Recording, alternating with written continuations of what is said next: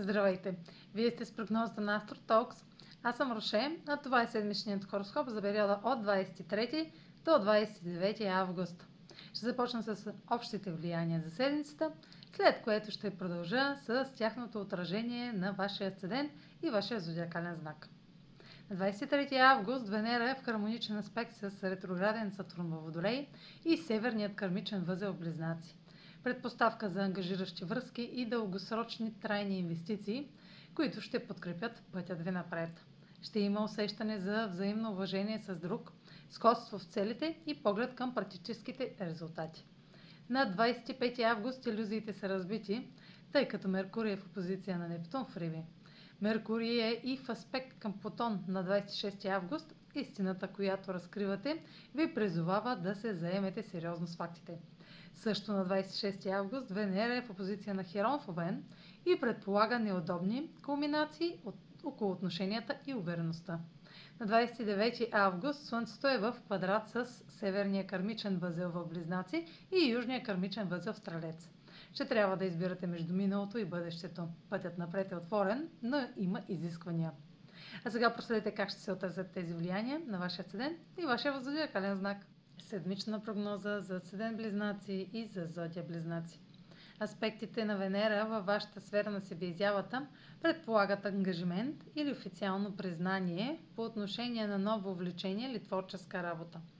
Това, което искате, може да дойде лесно, като обсъдите детайлите със семейството, стига да сте готови да, продълж... да поддържате темпото напред. Аспектът към Херон предполага известно неудобство или смущение от социално показване – изразяването на аза ще трябва да бъде балансирано с осъзнаването на вашия публичен имидж. Може да се наложи да решите доколко са важни мненията на другите хора. Меркурий във вашата домашна сфера в опозиция на Нептун ви води до повратна точка между нереалистични или идеалистични бъдещи цели и реалността от дома или със семейството. Може да има яснота по отношение на професионална ситуация или разочарование, ако някои мечти се размият. Меркурий и Плутон ще помогнат да се задълбочите във въпросите с личния ви живот, включително интимно, стари навици, страхове или финанси. Чувствителен разговор може да се развие лесно и интуитивно. Може да има по-лесно приложимо решение за финансите от дома.